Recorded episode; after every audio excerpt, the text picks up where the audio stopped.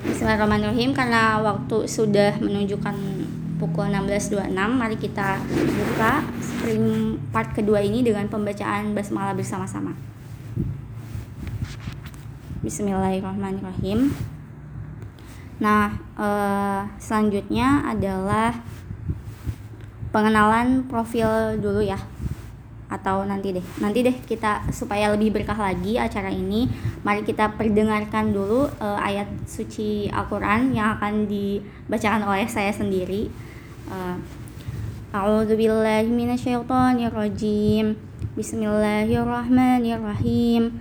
Laqad sadaqallahu rasulahu ru'ya bilhaq لا تدخلن لا تدخلن المسجد الحرام إن شاء الله آمنين محلقين رؤوسكم ومقصرين لا تخافون فعلم ما لم تعلموا فجعل من دون ذلك فتحا قريبا Artinya, sesungguhnya Allah akan membuktikan kepada Rasulnya tentang kebenaran mimpinya dengan sebenarnya, yaitu bahwa sesungguhnya kamu pasti akan memasuki Masjidil Haram insya Allah dalam keadaan aman dengan mencukur rambut kepala dan mengguntingnya, sedang kamu tidak merasa takut.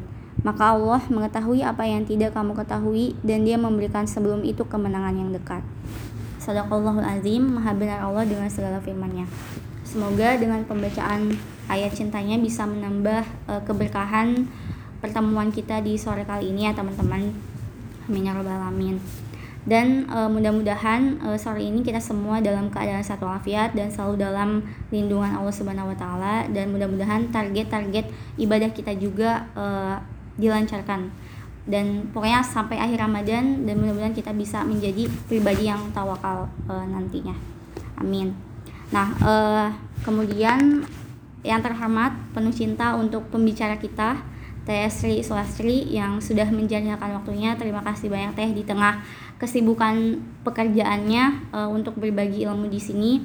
Dan juga terima kasih untuk teman-teman semua yang sudah meluangkan waktunya uh, di tengah-tengah apa ya aktivitasnya yang sangat padat mudah-mudahan bisa menjadi amal juga untuk teman-teman dan bisa mendapatkan tiket surganya amin ya mujib nah uh, selanjutnya adalah pembacaan CV uh, dari Teh Sri Suasi sendiri uh, dengan pertama nama lengkap beliau adalah Teh Sri Suastri. Beliau merupakan mentor terkece yang pernah uh, saya temui, alhamdulillah sejauh ini. Kemudian uh, beliau alamat sekarangnya adalah di Antapani Bandung. Lalu profesinya sekarang sebagai content writer di lembaga Amil Zakat Sakinah dan uh, beliau juga alumni mentor Bea Studi Ethos dan Bea Scholarship Unpad. Nah, uh, agar mengefisienkan waktu, uh, Elsa persilakan uh, untuk tes Sri waktu dan tempat untuk memberikan uh, ilmunya teh.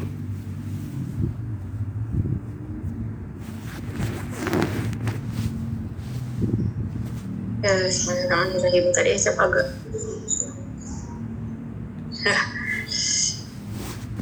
Ya. Uh, Bismillahirrahmanirrahim. Assalamualaikum. Waalaikumsalam warahmatullahi wabarakatuh. Ya, alhamdulillahirrahmanirrahim. Uh, segala puji bagi Allah uh, yang masih memberikan nikmat kepada kita semua, uh, masih memberikan uh, nafas kepada kita semua sampai hari ini. Allah masih memberikan kesempatan kepada kita semua untuk bisa berbuat baik dan memperbaiki diri lagi, lagi dan lagi uh, besok dan besoknya. Salam serta salam semoga selalu tercurah limpahkan kepada Nabi Muhammad Sallallahu Alaihi Wasallam pada para sahabatnya, tabiin tabiatnya dan kepada sampai kepada kita semua selaku umatnya semoga di akhir mendapat syafaat. Ya, Alhamdulillahirrahmanirrahim. Uh, di sore hari ini uh, kita bisa bertemu bertetap buka melalui layar.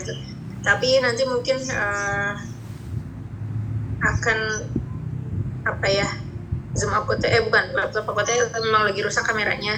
Jadi kayak tadi gret ada gret gitu. Jadi mungkin nanti uh, bakal off cam. Itu uh, dan biar ini juga biar kondusif biar nggak nggak self fokus sama gerak-geraknya uh, Alhamdulillahirrahmanirrahim di sini uh, insya Allah sore ini kita akan sharing-sharing tentang uh, menggali inspirasi dari musim semi peradaban Islam. Uh, bagi teman-teman yang mungkin uh, masih uh, kerja, apalagi uh, di bulan Ramadan ini mungkin uh, ada yang beradaptasi dengan penyesuaian waktunya, dengan penyesuaian uh, aktivitas pekerjaan, bukan grade-grade kuisin apa aja ya. ya, dengan aktivitas uh, pekerjaannya, beradaptasi dengan uh, apa namanya uh, target-targetannya gitu.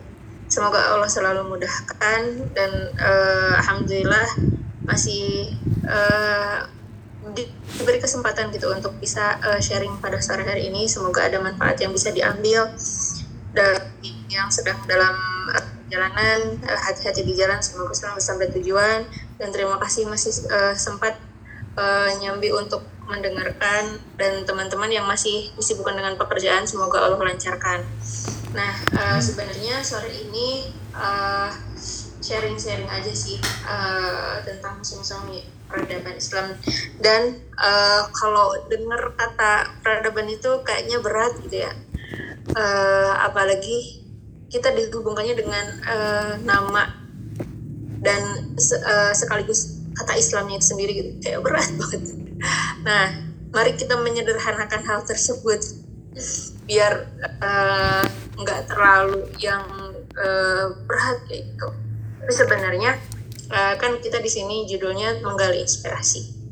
Nah, bagaimana kita bisa uh, menggali makna, menggali eh, hal-hal uh, yang bisa kita pelajari dari uh, musim-musim peradaban Islam itu sendiri. Nah, musim-musim peradaban Islam itu sendiri itu maksudnya apa gitu? Bentar, uh, izin.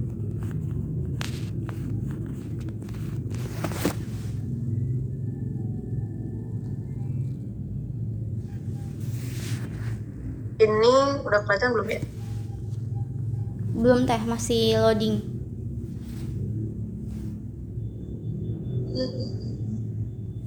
Nah, udah. Oke, okay, sebentar. Uh, sepertinya di sini ada ini ada alumni spring yang periode-periode lama nggak sih? Iya ada salah satunya Teh Eti. Atau kemudian uh, Teh Wulan juga. Wulan Opratami sama Teh Eti Teh. Uh, masih yang belum dibuka. Astagfirullah. Ada dua ada dua orang teh. Uh, yang pertama teh Eti lalu yang kedua Wulan Opratami. Oh pantesan tadi pas lihat teh Eti tuh asa kayak kasih walaupun kita belum pernah ketemu secara fisik tapi aku uh, kayak ada inget-ingetnya gitu di spring spring yang sebelum sebelumnya oke okay, ya Bismillah. Kita uh, insya Allah sharing tentang uh, inspirasi dari musim-musim peradaban Islam. Oke okay. nah uh, mengapa sih uh, musim semi gitu. Mengapa kita harus menggali inspirasi dari musim semi tersebut dan mengapa musim semi? Nah, jadi uh, maksud dari musim semi peradaban Islam di sini adalah uh, kita melihat sejarah gitu. Bagaimana dulu uh, Islam itu berjaya uh, sampai ke dua per tiga dunia sampai bisa menguasai dua per tiga dunia uh, dan saat itu Islam itu lagi jaya-jayanya lagi uh, apa namanya lagi di puncak-puncaknya. Uh, semua semua kan sini namanya uh, peradaban ya. Jadi semua aspek itu uh, maju pesat gitu oleh uh, muslim. Dan itu dipegang oleh uh, orang muslim dan mereka menerapkan uh, apa namanya hukum-hukum Islam kayak gitu. Nah uh, itu jadi mengapa musim mengapa namanya musim semi? Nah saat itu karena musim uh, musim semi itu artinya maksudnya saat Islam itu sedang berjaya-jayanya. Nah uh, kenapa berjaya gitu? Karena saat itu peradaban saat itu teroptimalkan dari berbagai aspek. Jadi tadi um, ketika pedoman hidup yang Allah kasih itu diterapkan dengan sebegitu sempurnanya gitu maka hasilnya juga akan akan baik gitu akan sempurna gitu. Ketika uh, Allah menyuruh A eh, melarang A dan memerintahkan B uh, para umat saat itu di zaman dahulu uh, generasi Rasulullah dan sampai sebelum Islam itu runtuh mereka itu menerapkan menerapkan aturan-aturannya. Jadi uh, ya hasilnya juga hidup mereka juga. Entah itu untuk dirinya sendiri untuk keluarganya untuk lingkungannya untuk negaranya bahkan untuk negaranya bahkan untuk umat. Uh, itu tuh uh, sesuai dengan uh, yang diharapkan. Jadi berbagai aspeknya itu uh, maju di segi pendidikan maju di, di segi ekonomi maju bahkan zamannya uh, Umar bin Abdul Aziz dulu itu uh, saking majunya uh, kota tersebut uh, kota yang dia perintah uh, kawasan yang dia perintah itu tidak ada lagi manusia atau tidak ada lagi orang yang berhak menerima zakat. Kan kita tahu sendiri ya kalau zakat itu uh, kewajiban uh, umat muslim yang sudah mencapai hartanya itu udah uh, penghasilan per bulannya itu udah mencapai uh, nisab sama nisab sama haul. Jadi udah mencapai tertentu ya sekitar 6 atau sampai 7 juta itu udah dikenakan wajib zakat gitu. Beda sama sedekah, sedekah mah nggak harus melihat berapa dulu penghasilan kita bebas aja. Nah tapi kalau misalkan udah ada orang yang mencapai uh, nisab zakat itu dia wajib untuk memberi membayar zakatnya karena itu kan hukum Islam juga ya. Nah yang berhak menerima zakat itu adalah nggak bisa orang sembarangan tapi harus benar-benar fakir miskin. Uh, itulah uh, indahnya konsep Islam itu uh, dari segi zakat juga. Jadi orang yang punya harta berlebih membantu orang yang tidak punya itu. Nah zaman Umar itu saat itu nggak ada bayangkan nggak ada orang yang berhak menerima zakat berarti di negara itu nggak ada orang miskin. Saking majunya gitu saking uh, peradaban Islam itu uh, benar-benar diterapkan gitu. Uh, dari segi ekonominya nggak ada yang mencekik rakyat miskin nggak ada yang mencekik rakyat kecil mah pemerintahannya juga uh, tatarannya bagus kayak gitu. Jadi uh, begitu sempurna diterapkannya gitu. Jadi uh, tataran kehidupannya juga ideal gitu. Nah kenapa kita harus menggali inspirasi dari hal tersebut? Karena sejarah itu bukan dongeng tapi uh, kisah nyata. Jadi kalau semisal kita uh, buka lagi sejarah uh, gali lagi sejarah. Kayak kehidupan kita di zaman sekarang itu ya dari segi konsepnya ya itu tuh pasti agak mirip-mirip gitu. Pasti ada yang miripnya dengan zaman dulu. Ya kecuali uh, dari segi kemajuan bidang teknologi ya. Kalau itu mah emang nggak bisa kita nggak bisa menyamakan gitu misalkan di zaman Rasulullah dan para sahabatnya generasi tabiin itu nggak ada yang namanya handphone gitu. Tapi zaman sekarang kan ada gitu. Uh, dalam hal itu mah uh, mungkin nggak bisa karena kemajuan teknologi itu um, berbeda itu dengan zaman dulu. Tapi dari segi konsep uh, semisal um, dari sebuah peristiwa uh, misalkan uh, contoh hal kecil aja. Uh, dulu Rasulullah itu pernah uh, melarang bukan pernah melarang sih emang, emang dari anjuran di dalam agama Islam itu misalkan nih dari kehidupan segi rumah tangga ya uh, apa namanya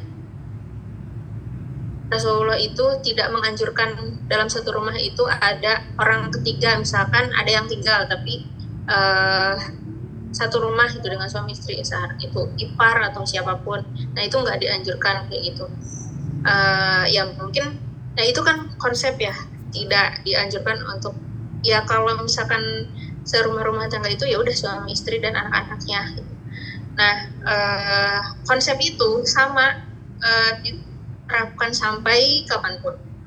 Tapi misalkan zaman sekarang tuh ada uh, kejadian seperti itu. Tapi walaupun nggak semua ya Nah, ada apa-apalah eh, apa namanya permasalahan rumah tangga yang disebabkan oleh orang ketiga. Orang ketiga di sini kan bukan berarti harus eh, yang merebut ya, tapi siapa pun itu ada masalah kayak gitu. Eh, dulu juga Rasulullah tuh udah ngewanti-wanti hal itu gitu. Nah, itu kan bukan dongeng ya, bukan cerita eh, fiksi dan lain sebagainya ya, tapi itu kisah nyata nasihat nyata uh, lagi contoh yang lainnya uh, Rasulullah itu uh, bukan berarti rumah tangganya mulus-mulus aja gitu sama istrinya. Istrinya juga pernah cemburu sama Rasulullah terus Rasulullah juga pernah uh, mendidik ya uh, mendidik istrinya istri-istrinya itu dengan cara mendiamkan. Nah mungkin di zaman sekarang juga uh, itu kan secara konsepnya di zaman sekarang ada orang-orang uh, yang punya masalah di rumah tangganya dan gimana caranya dulu Rasulullah menyelesaikan. Nah, kita sebenarnya bisa mencontoh hal tersebut kayak gitu. Nah,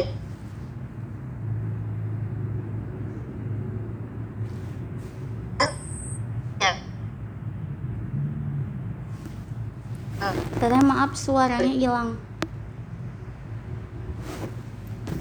Ya, ketika kita mem... kenapa? Aman teh. Tadi suaranya agak hilang tadi suaranya hilang. Tapi udah aman udah aman. Oke. Okay.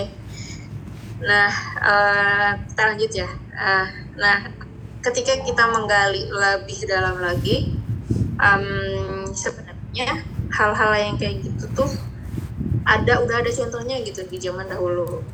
Kayak gitu. Dan ya bagaimana kita ya bagaimana cara kita untuk menggali inspirasi tersebut uh, tahu kisahnya dan mengambil intisari dan maknanya dari peristiwa tersebut terus oh iya kita contoh Rasulullah untuk menyelesaikan permasalahan ini gitu. Gitu. Jadi uh, kenapa kita harus menggali inspirasi? Ya karena sejarah itu bukan itu tapi kisah nyata yang uh, intisarinya itu bisa kita ambil dan bisa terapkan juga di zaman sekarang. Terus kenapa uh, kita harus menggali inspirasi lagi? Karena orang zaman dahulu itu para sahabat dan para leluhur kita penerapan terus kehidupan muslim itu banyak uh, dicontohkan oleh zaman-zaman dahulu ya.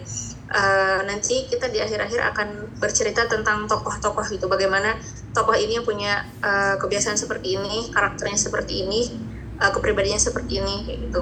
Karena mereka itu ya tadi menerapkan semua rules kehidupannya berdasarkan uh, Al-Qur'an kayak gitu. Nah, kemudian alasan yang ketiga karena uh, kita ketika kita bisa menggali inspirasi kita bisa menerapkannya kembali. Kita bisa contoh dan menerapkannya kembali saat ini. Oke okay, uh, eh, ini singkat aja. Masa kejayaan Islam itu dulu berkembang pesat pada masa Bani Umayyah dan Bani Abbasiyah. Mungkin teman-teman di sini juga udah nggak terlalu asing ya dengan nama-nama Bani Umayyah Bani Abbasiyah.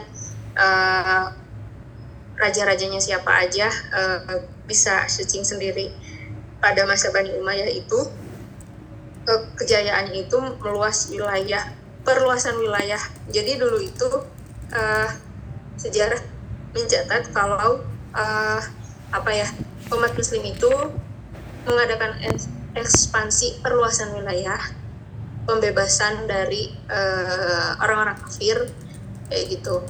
Dan yang kedua di masa Abbasiyah itu uh, pesatnya ilmu pengetahuan perkembangan ilmu pengetahuan Nah, kalau di, di masa Banyumayang itu pas uh, sambil meluaskan kekuasaan Islam, mereka itu membangun pusat-pusat dakwah. Kemudian uh, itu tuh jadi kayak jadi ikonnya uh, sebuah wilayah tersebut. Oh, udah dikuasai oleh umat Muslim. Misalkan uh, di sini ada bangunan apa, misalkan masjid yang ya bisa dipakai untuk uh, umat muslim di sana kayak gitu. Nah dan dulu dulu masjid itu bukan hanya difungsikan untuk tempat ibadah atau sholat. Dulu itu fungsi masjid itu uh, banyak untuk rapat ya untuk ibadah udah tentu uh, untuk uh, pembagian zakat berarti itu lebih ke sosial. Uh, jadi masjid itu benar-benar difungsikan bukan hanya tempat ibadah tapi kegiatan sosial terus kegiatan keilmuan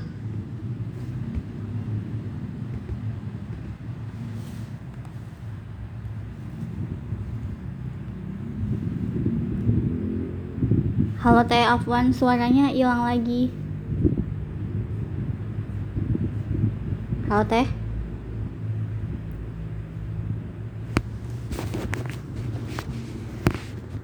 Udah ada?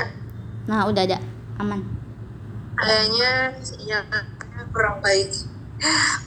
Oke, kita lanjut lagi. Nah, pada masa Bani Abbasiyah, uh, perkembangan kejayaan Islam itu ditandai dengan pusatnya perkembangan ilmu pengetahuan. Semakin uh, banyak para ilmuwan yang tercetus di sini, banyak ulama-ulama dan uh, banyak para ahli-ahli yang lahir dari uh, umat muslim gitu.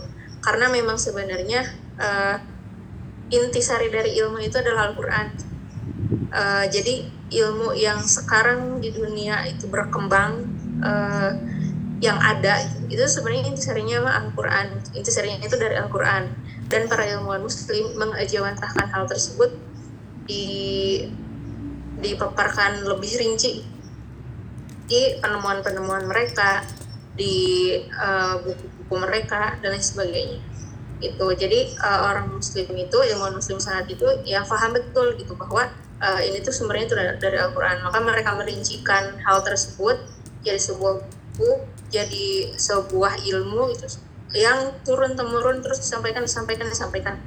Nah, pada akhirnya banyak lahir uh, para ilmuwan dan di daerah tersebut maju gitu. Pada masa uh, tersebut itu jadi maju karena perkembangan ilmu pengetahuannya sangat besar. Kayak gitu. Ini uh, di masa kejayaannya uh, Islamnya itu ada uh, di dua masa itu Bani Umayyah dan Bani Abbasiyah. Nah kemudian kenapa sih mereka bisa semaju itu kenapa uh, dulu musim semi peradaban Islam itu uh, ya uh, sangat besar ada dua faktor. Yang pertama faktor internal yaitu mereka saat itu konsisten dan istiqomah muslim pada uh, ajaran Islam. Yang namanya istiqomah kita tahu ya sama-sama tahu. Yang namanya konsisten atau istiqomah itu susah.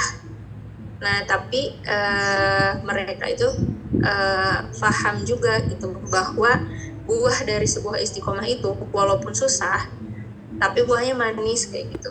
Jadi lebih baik berlelah-lelah di awal uh, tapi mereka akan menuai hasilnya di akhir gitu. Yang pada akhirnya kan uh, sama aja ketika kita membangun sebuah kebiasaan kalau misalkan udah biasa mah ke sana itu jadi ringan. Beda kalau misalkan nggak dibiasain dari sekarang misalkan untuk mengerjakan sesuatu hal itu pasti akan sulit pasti akan sulit banget walaupun itu hal kecil gitu. Karena nggak dibiasain. Nah uh, para sahabat zaman dahulu itu konsisten kepada uh, konsisten untuk melaksanakan ibadah ritme ibadahnya seperti itu. Kedekatannya sama Allah terus uh, kalau belajar juga mereka serius kayak gitu.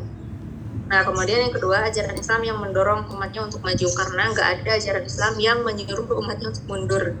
Uh, mundur di sini bukan berarti saat perang uh, menyerah ya, tapi uh, misalkan dari ilmu pengetahuan uh, di dalam ajaran Islam itu me, apa ya mewajib bahkan mewajibkan mengharuskan laki-laki uh, dan perempuan itu ya sok cari ilmu itu cari ilmu sebanyak banyaknya dan ilmu itu uh, hak setiap orang uh, baik laki-laki maupun perempuan. Dan bahkan dari kita lahir sampai kita meninggal pun uh, kita tuh masih berhak untuk uh, apa namanya tahu segala sesuatu yang belum kita tahu. Kita berhak untuk uh, apa namanya belajar kayak gitu. Nah umat Islam itu mendorong uh, saat itu Islam itu mendorong umatnya untuk maju seperti itu. Jadi gak ada yang yang diam gitu. Gak ada yang diam aja. Gak ada yang uh, menyerah ya sudahlah. Nah kemudian yang ketiga Islam sebagai rahmat seluruh alam. Itu uh, tadi ya karena penerapannya diterapkan semua uh, dia jadinya rahmat sebagai seluruh alam dan bukan hanya berlaku untuk umat muslim. Jadi kan saat itu ya uh, pasti ada aja gitu orang non muslim di sana entah itu agamanya apa pun itu. Tapi uh, dalam pemerintahannya syariat Islam yang diterapkan dan mereka juga berbuat adil kepada uh, umat non muslim kayak gitu. Jadi uh, di sini benar-benar kerasa gitu bahwa Islam rahmatan uh, sebagai rahmat itu untuk uh, semuanya benar-benar kerasa dan kemudian Islam sebagai agama dakwah sekaligus keseimbangan dalam menggapai kehidupan dunia dan akhirat. Jadi uh, memang tawazun istilahnya itu seimbang uh, antara kehidupan dunia dan akhiratnya. Uh, mereka bisa membagi porsinya dengan adil gitu. Kapan harus uh, bekerja, kapan harus beribadah, uh, siang harus ngapain, malam harus ngapain gitu. Uh, itu uh, mereka terapkan dengan seimbang gitu. Jadi uh, di apa namanya penerapan dalam kehidupan sehari-harinya juga jadi uh, uh, baik gitu. Outputnya tuh jadi jadi uh, seimbang. Enggak yang terus-terusan ke dunia sampai uh, lupa sama akhirat lupa sama Allah. Kayak gitu. Uh, itu kan kalau seandainya waktu itu umat muslim seperti itu uh, dia lebih mementingkan dunia daripada akhirat. Mungkin nggak akan ada sejarah yang namanya Islam berjaya.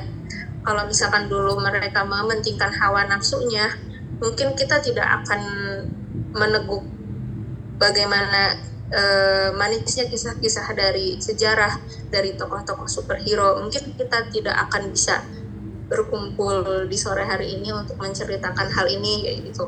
Mungkin sejarah itu tidak akan ada nah tapi masya allah luar biasanya uh, para sahabat yang dahulu uh, mampu untuk menerapkan itu semua sehingga kita di zaman sekarang itu bisa mengenang uh, cerita-cerita uh, mereka kemudian dari faktor eksternalnya uh, mereka itu selalu melaksanakan ajaran Quran secara maksimal di mana banyak ayat dalam Al-Quran yang menyuruh agar menggunakan akal untuk berpikir. Nah, uh, ini ya apa korelasinya juga antara ilmu pengetahuan dan uh, Al-Qur'an atau dengan agama. Jadi uh, Al-Qur'an kan udah me menuliskan banyak ayat tentang entah itu tentang uh, penciptaan langit dan bumi, tentang ajaran fikih, tentang ajaran ibadah, tentang tentang apa pun itu. Nah, uh, uh, bagi orang yang mau berpikir uh, dan memang Islam itu menyuruh orang itu untuk berpikir gitu, untuk menggunakan akalnya untuk berpikir kayak gitu. Bagi orang-orang yang berpikir seperti itu maka dia itu akan semakin dekat dengan Allah kayak gitu.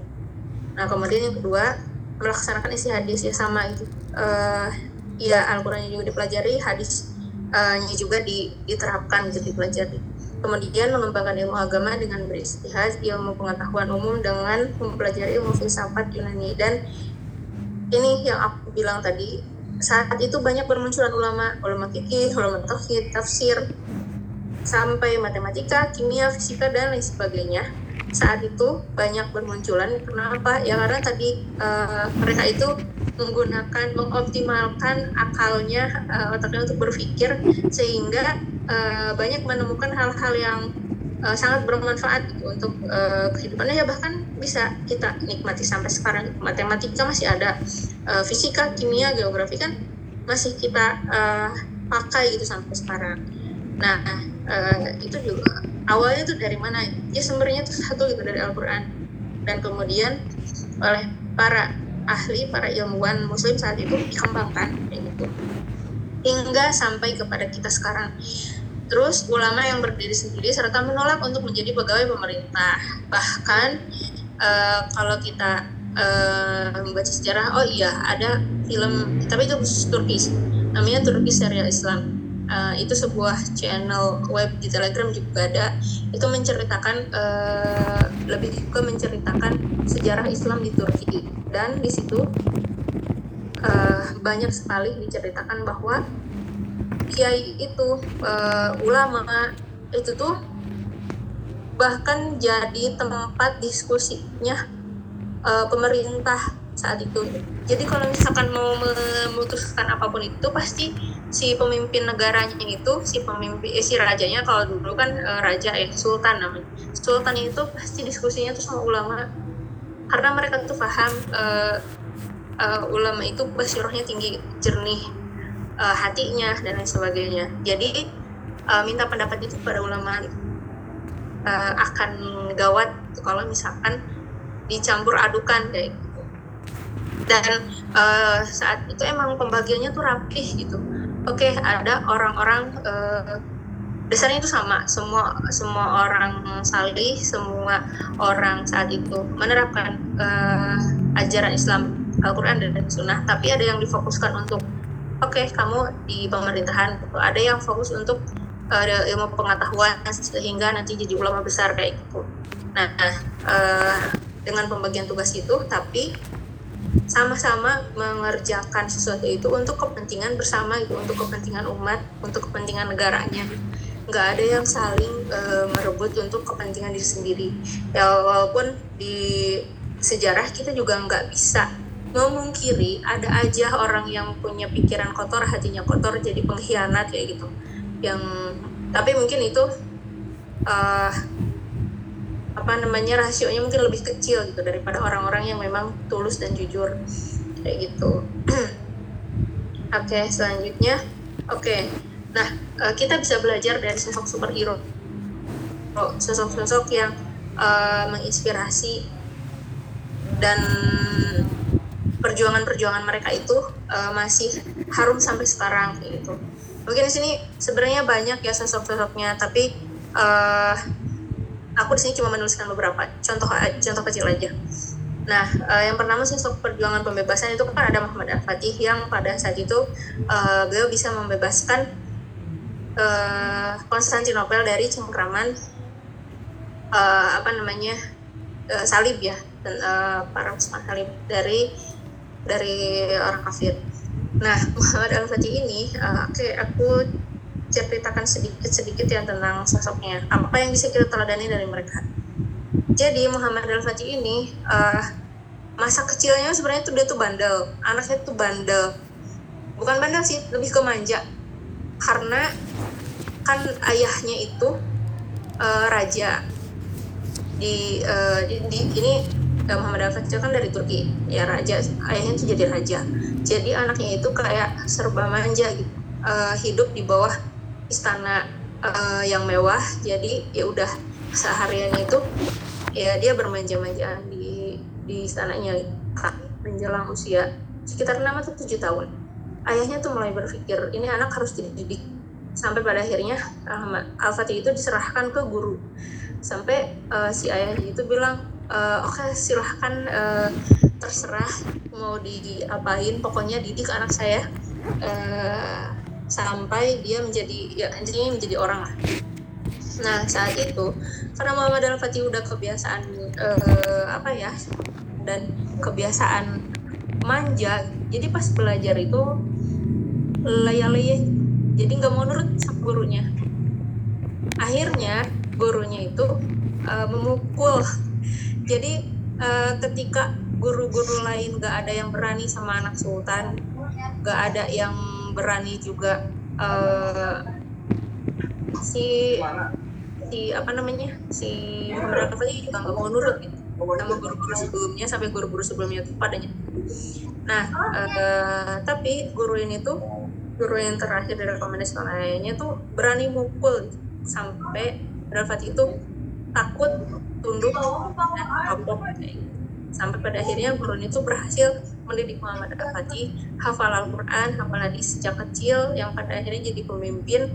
Dan saat jadi pemimpin pun uh, kenapa dia bisa sampai membebaskan konsep uh, ada suara yang bocor ya.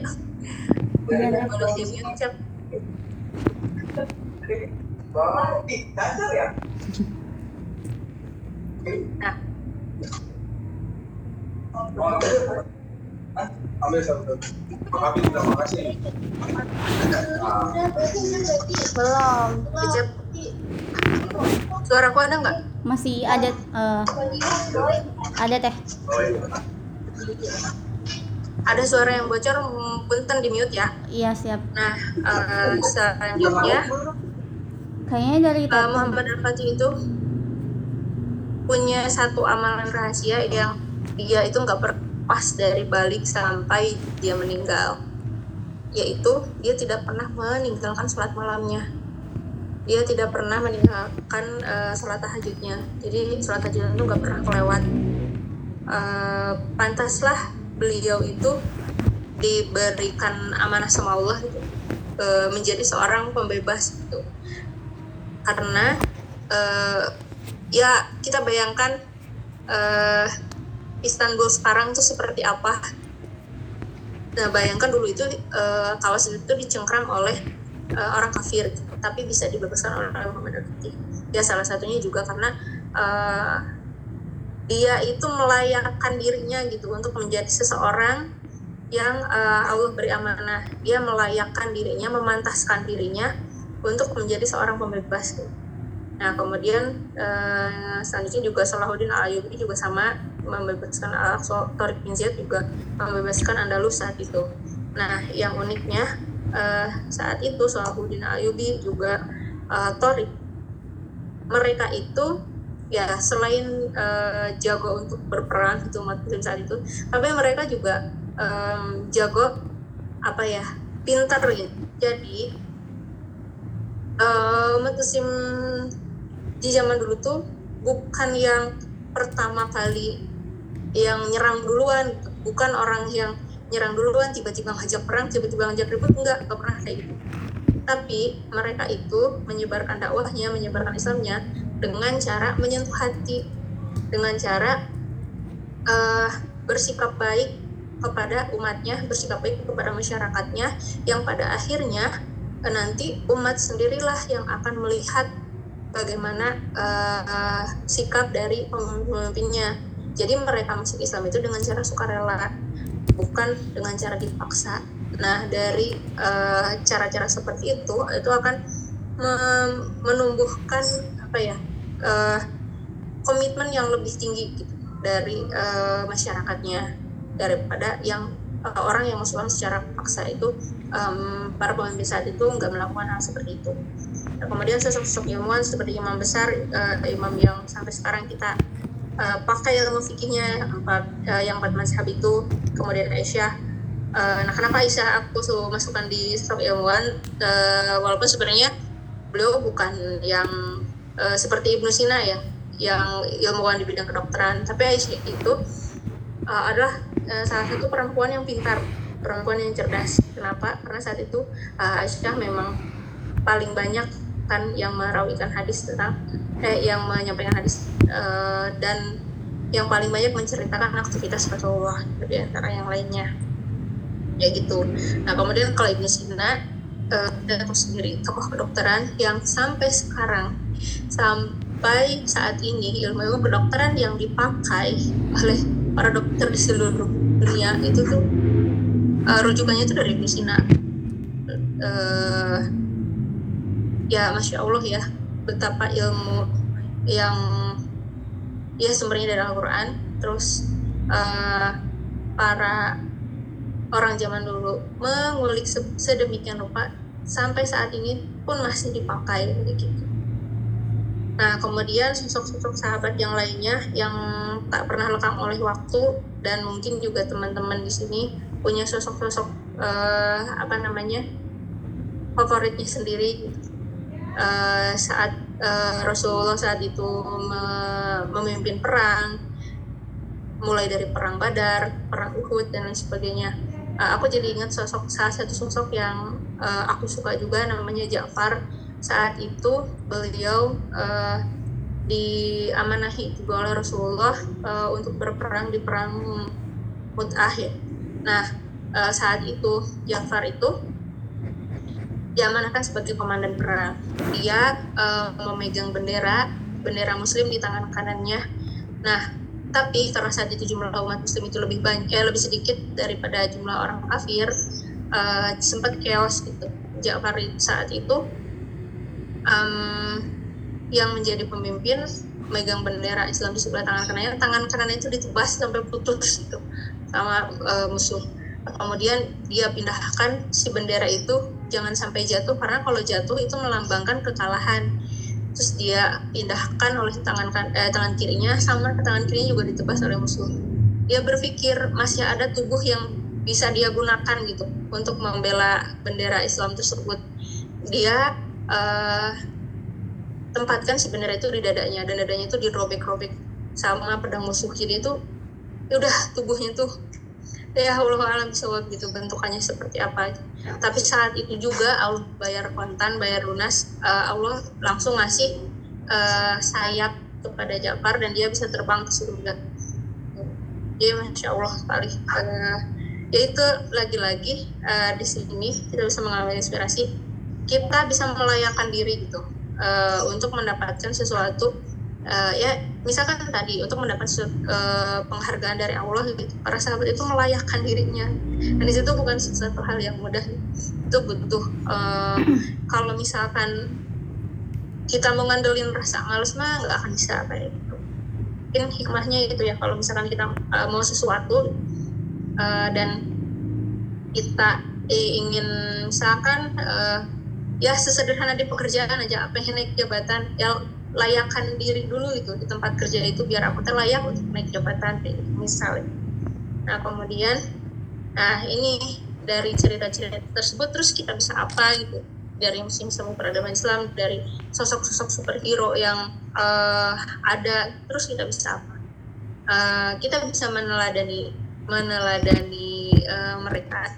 Jadi se para sahabat juga punya karakter yang beda-beda gitu. Gak ada yang sama uh, karakter sahabat-sahabat Rasulullah juga enggak semuanya sama ada yang itu introvert ada yang extrovert ada yang yaitu pandai uh, berbicara dan sebagainya tapi mereka itu kuncinya adalah uh, memaksimalkan potensinya masing-masing gitu. Potensi mereka ada di mana ya udah Rasulullah itu menebaskan sahabatnya untuk itu kayak gitu. Uh, kayak misalkan uh, Umar yang keras gitu. Oh dia potensinya emang orangnya tegas gitu. Orangnya keras untuk menumpas uh, kenyataan. Oh ya udah. Uh, Rasulullah juga menempatkan uh, beliau tugasnya itu sesuai gitu. dan uh, Umar juga nggak pernah insecure dengan Usman gitu. Nggak pernah insecure dengan uh, Ali misalkan ya udah gitu uh, fokus sama dirinya masing-masing memaksimalkan potensi yang Allah udah berikan dan dia bisa apa gitu untuk kembali menggunakan uh, potensi itu di jalan Allah. Nah nyambung ya yang kedua berkarya sesuai dengan kemampuan uh, maaf kok kemampuan dan bakat kita gitu. Jadi uh, sebenarnya uh, Allah itu sudah menitipkan amanah itu. Dengan kita diciptakan aja Allah itu pasti punya udah punya tujuannya gitu, udah punya uh, tujuan tersendiri gitu untuk uh, dan amanah kepada kita. Jadi uh, ya udah PR kita adalah untuk uh, misalkan kita kontribusinya misalkan suka nulis ya udah. Bagaimana caranya? Biar uh, tulisan-tulisan kita itu bermanfaat untuk orang banyak. Kayak itu kemudian uh, kontribusikan ya semuanya untuk Allah gitu uh, sekecil apa pun kecil apa pun itu Nah, kemudian yang empat, non-secure. Lakukan apa pun yang bisa kamu lakukan, Allah tidak akan pernah, Allah itu tidak pernah menciptakan produk gagal. Uh, ya tadi, Allah itu pasti uh, punya tujuannya tersendiri untuk menciptakan kita. Uh, dan bukan saatnya lagi kita untuk insecure karena insecure karena uh, sejatinya kita tuh nggak nggak harus membandingkan diri dengan orang lain tapi fokus aja sama sama uh, fase yang sedang kita jalani dan kontribusi apa yang bisa kita lakukan. Kalau teman-teman kenal salah satu penulis, uh, beliau teman aku juga seangkatan, uh, namanya Farah Konita, pasti teman-teman kenal. Nah, kalau misalkan uh, teman-teman uh, kenal beliau sekarang tulisan-tulisannya, masya Allah banyak banget kan bermanfaat untuk orang lain. Uh, juga dulu memulainya bukan bukan tiba-tiba kayak gitu. Tapi emang si kuncinya Koan itu konsisten. Uh, dia mulai membiasakan menulis uh, uh, misalkan uh, seminggu tuh berapa tulisan kayak gitu. Dan itu tuh gak pernah putus gitu. Dan uh, memang tulisannya tuh beda. Aku pernah aku masih ingat gitu dulu Koan menceritakan tentang event keputrian yang pernah dia pimpin kayak gitu. Dan sekarang tulisannya udah menjadi sebuah buku uh, bisa uh, yang nyala semesta. Itu kan novel. Itu genrenya beda banget gitu dengan uh, tulisan curhatnya dia gitu. Itu beda banget. Udah udah se, se apa ya? Udah karena itu juga dibangunnya udah lama uh, udah sebeda itu gitu udah sejauh itu. Nah uh, yang aku lihat beliau itu ya udah fokus aja belajar fokus aja sama fase yang sedang dia uh, alami dan uh, fokus aja sama apa yang ingin dia capai gitu enggak enggak insecure dan enggak enggak tengok-tengok kiri kanan gitu. Apalagi tengok-tengok sesuatu hal yang bisa membuat kita itu uh, menjadi down dan lain sebagainya. Faktor-faktor uh, eksternal yang mengganggu kita ya udah kita nggak usah nggak usah khawatirkan itu kayak gitu. Itu jadi uh, kita bisa apa dengan meneladani meneladani musik semi peradaban Islam itu? Kita bisa uh, memaksimalkan potensi kita even kita itu misalkan aku pernah uh, ini mencerita pribadi aja ya. Aku dulu juga pernah uh, insecure. Ketika um, teman-teman di sekeliling aku uh, ya mulai dulu itu kan desain grafis kayak gitu itu udah eh, dulu tuh belum terlalu familiar belum terlalu se dipakai sekarang gitu. Dulu tuh belum zaman lah pokoknya mah. Tapi sebenarnya aku tuh suka suka gambar gitu. Tapi aku nggak bisa nggak bisa gambar. Uh, terus nulis juga aku ya alhamdulillah sekarang diamanahkan di pekerjaan itu sebagai content writer. Tapi dulu aku juga gitu nulis teh eh, nggak uh, bisa yang gimana gimana gitu. Pokoknya bad banget lah itu aku ngerasanya gitu. Nah tapi saat itu aku ngerasa teman-teman di sekeliling aku ketika bercerita itu tuh nyaman sama aku. Nah di situ aku jadi mikir gitu oh ternyata uh, mungkin aku tidak bisa menulis dengan baik menulis jago gitu. Mungkin aku bukan desainer yang handal gitu.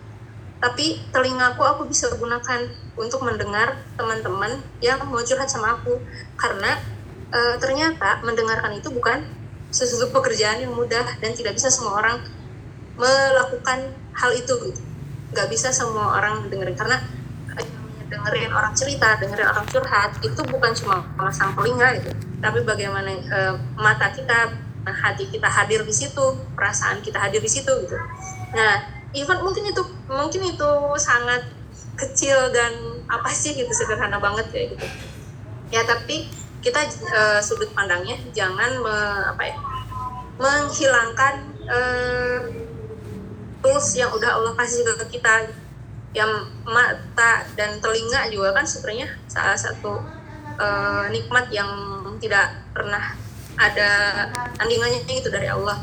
Nah, ketika kita bisa menggunakan hal itu bermanfaat untuk orang lain, mungkin orang-orang jadi nyaman cerita ke kita, oke okay, gunakan aja, pakai aja.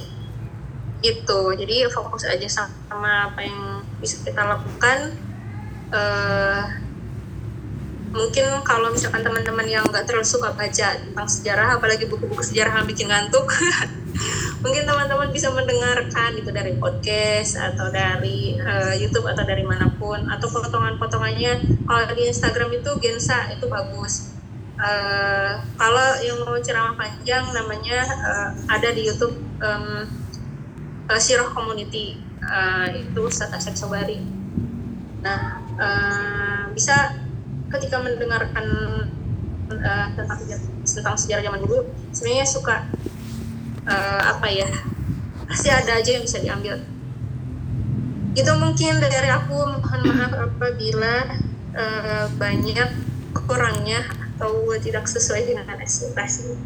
Karena di sini aku uh, cuma mengajak sharing-sharing uh, bahwa dulu itu uh, ketika peradaban Islam yang tadi ya musim semi itu ada gitu berjaya hangat uh, kuncinya sih memang kedekatan sama Allah. Tapi di situ uh, juga kita tidak tidak boleh melupakan gitu bahwa uh, kita tuh sebenarnya pasti udah dikasih sesuatu itu sama Allah juga sepotensi gitu. Dan kita bisa apa sekarang ya bagaimana kita bisa uh, berkontribusi. Ya walaupun uh, kontribusinya bukan seperti orang-orang para sahabat zaman dulu ya. Kontribusinya apa pun yang bisa kita lakukan uh, jika itu bermanfaat untuk orang lain untuk orang banyak uh, untuk Allah gitu.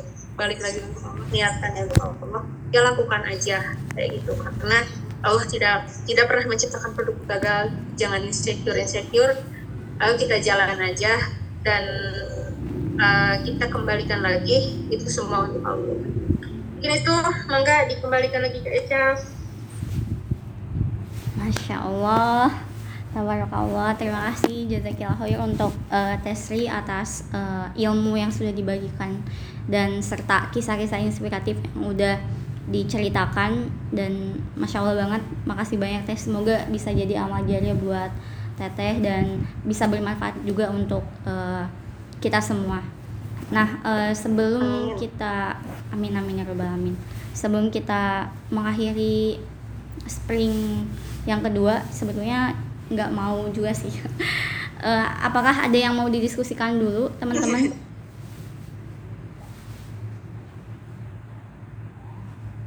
Barangkali ada pertanyaan atau tadi uh, kurang jelas karena kendala atau atau mau sharing pengalaman juga boleh nah iya boleh atau uh, dari aku dulu sih teh tadi uh, sedikit nge-highlight kan uh, kalau di zamannya musim peradaban eh, musim semi peradaban Islam uh, yang lalu itu uh, teteh bilang banyak banget ilmuwan yang benar-benar mengoptimalkan uh, apa ya potensinya kemudian mereka mengoptimalkan akalnya untuk berpikir gitu. Tapi e, karena sekarang itu beda ya zamannya. Udah masuk abad e, 21 bahkan e, apa transisi dari reformasi 4.0 ke revolusi industri 4.0 ke society 5.0 itu banyak banget e, distraksi dan apa ya sumber informasi yang benar-benar uh, apa ya banyak banget kayak overwhelm. Nah gimana sih caranya supaya kita sebagai generasi uh, muslim-muslimah ini bisa mengoptimalkan uh, apa pun yang yang benar-benar beda zamannya dan bisa ngatasin kedistraksian untuk bisa mengoptimalkan uh, potensi kita juga deh. Oke, distraksi sama potensi. Uh, sebenarnya ya setiap uh, zaman itu pasti ada orangnya setiap orang pasti ada zamannya nah uh, kalau aku ingat kata-kata itu sebenarnya di zaman sekarang juga kita bisa melihat contoh orang-orang yang udah ya dalam tanda kutip berhasil misalkan nih uh, Eca pengen jadi penulis. Uh, di zaman sekarang ini misalkan di zaman dia tadi di zaman yang penuh dengan distraksi di zaman kemajuan teknologi banyak kok uh, orang-orang yang pada akhirnya tuh berhasil gitu untuk jadi penulis gitu. Berhasil untuk uh, menjadi uh, sesuai dengan cita-citanya atau atau sesuai dengan potensinya dia kayak gitu.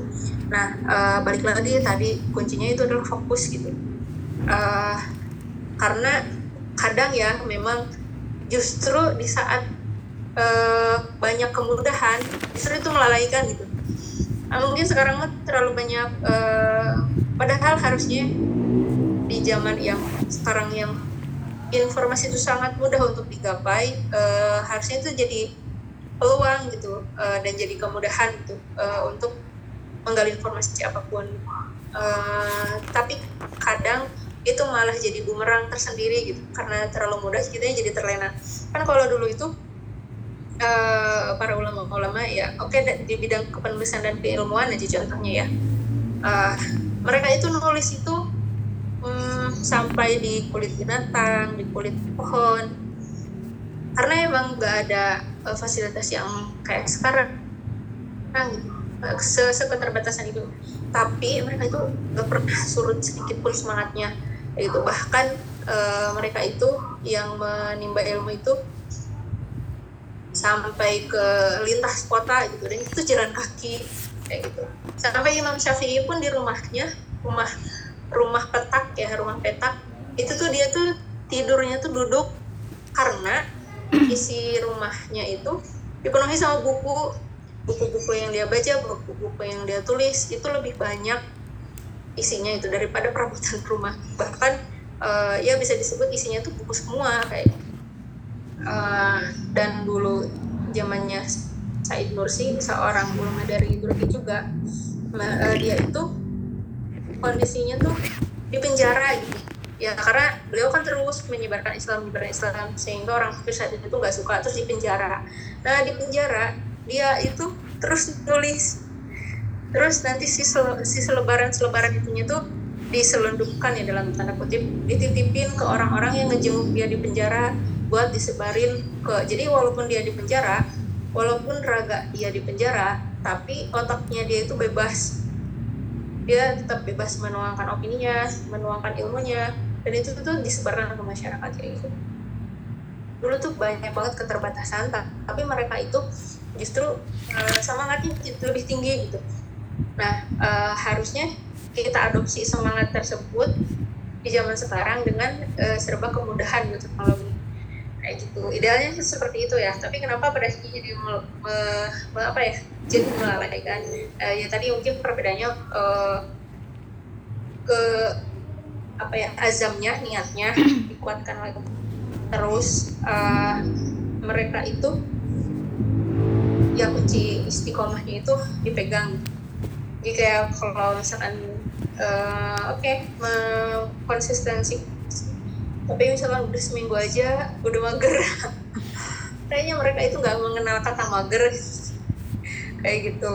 Uh, ya saking banyaknya distraksi pada saat ini ya di zaman ini. Ya kunci yang selanjutnya ya selain istiqomah juga fokus. Kayak gitu. Uh, ya istiqomah memang susah. Fokus juga uh, beriringan dengan ya kita melawan hawa nafsu lah.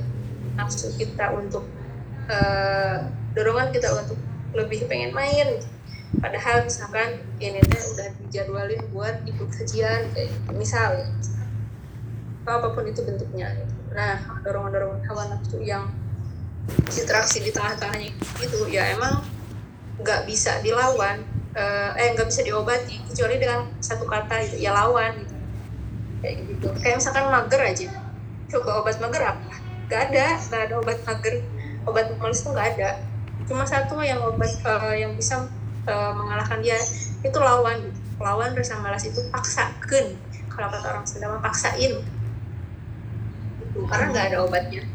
Nggak ada obat mager kayak gitu. Jadi mungkin itu ya uh, niat menekan terus uh, uh, menekankan hawa nafsu gitu sebenarnya lebih ke prioritas sih. Kita pandai-pandai untuk me mengatur prioritas uh, terus tadi uh, fokus itu nah uh, itu dari segi distraksi ya.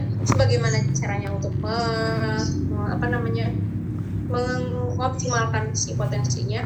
Ketika kita udah tahu uh, minatnya di mana uh, bisa mencari lingkungan yang serupa. Kayak kita kan menyanyi menulis ya cari komunitas-komunitas yang uh, apa ya uh, fit untuk kita bisa latihan menulis kayak gitu. Kayak misalkan uh, aku di kantor itu di tempat kerjaku ada fasilitas uh, ruang hobi yang punya siapa udah tahu di Instagram. Uh, aku ikutan ruang hobi literasi biar apa biar bisa menjaga uh, keistiqomahan aku baca buku kayak gitu. Dan itu emang berasa gitu efeknya ketika kita berkumpul dengan lingkungan yang uh, vibesnya itu sama uh, gitu selanjutnya uh, mungkin ini mah teknis banget ya bisa uh, coaching dengan orang yang memang ahli di bidangnya dan sebagainya uh, untuk memaksimalkan potensi kita. Tapi kalau dari internal kita sendiri mah minimal kita bisa melawan nafsu malas aja dulu. Nah, kemudian uh, tadi cari lingkungan yang positif yang bisa menggerakkan kita untuk uh, mengasah potensi itu. Mungkin itu. Enggak. Siap teh, masya Allah sangat uh, menjawab dan benar-benar jadi tamparan yang insya Allah sangat lembut. Mudah-mudahan bisa apa ya melembutkan hati kita semua. Amin. Uh, reminder ini amin dan tips tips dari teteh juga. Oke mungkin uh, dari yang lain ada yang mau open diskusi atau open sharing? Ada lagi dari Kanisa atau Kashifa Kasaida Kafadla Kaulan atau Kayu Sriana mungkin ada yang mau ditanyakan atau didiskusikan? Ini makin berkurang menjadi 80 orang ya tapi semoga uh, apa namanya bisa kita bisa emang berapa? Yang daftar tuh itu lah teh 30 orang. Eh ya kurang lebih lah. Mencapai segitu 25 orang. Hmm. Hmm. cuman ya ya mungkin ada kesibukan jadinya. Ya sore sore sore sore mah udah ini jam-jam rawan untuk pulang kerja dan menyiapkan Mm-mm. takjil. Iya benar menyiapkan. Gitu. Nggak apa-apa kalau misalkan nggak ada lagi mah eh, mangga bisa ditutup aja pilih yang lainnya mau menyiapkan buat ber Oke, eh, mungkin eh, sebelum ditutup aku pengen meng-highlight beberapa yang udah disampaikan sama Tesri ya, karena aku udah mencatat berlembar-lembar ini teh, masya Allah. Eh, tadi ya, kenapa pemilihannya itu eh, musim semi? Karena musim semi itu artinya saat musim sedang berjaya. Dan kenapa nggak musim winter? Karena itu dingin. Kenapa nggak musim panas? Ya itu karena panas kayak gitu. Jadi memang tepat banget musim seminya. Terus eh, kenapa lagi alasannya? Karena peradaban saat itu teroptimalkan dari berbagai aspek. Nah, eh, ternyata ya Teh, eh, setelah aku eh, mendengarkan ilmu yang Teteh sampaikan, Islam itu identik dengan ilmu dan anak muda harus dididik untuk mencintai ilmu. Eh, dan tadi Teteh bilang intisari dari ilmu itu adalah Al-Qur'an. Nah, jadi teman-teman ayo kita cintai lagi Al-Qur'annya dan kita buka-buka lagi ayat cintanya. Jangan sampai kita eh, membiarkan dia berdo- berdebu nauzubillah ya. Terus eh, masjid ketika di peradaban musim semi itu difungsikan untuk berbagai kegiatan ya. Ada kegiatan ilmu, sosial, bahkan eh, pemerintahan. Jadi nggak cuma ibadah doang.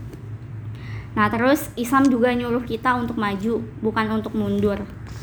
Lalu eh, tadi disampaikan banyak ilmuwan mengoptimalkan eh, akalnya untuk berpikir. Nah, kita juga harus bisa mengoptimalkan eh, kemudahan-kemudahan yang udah Allah kasih lewat informasi-informasi dari berbagai internet di abad 21 ini untuk bisa kembali eh, mengadopsi keteladanan dari superhero yang eh, udah disampaikan oleh Tesri.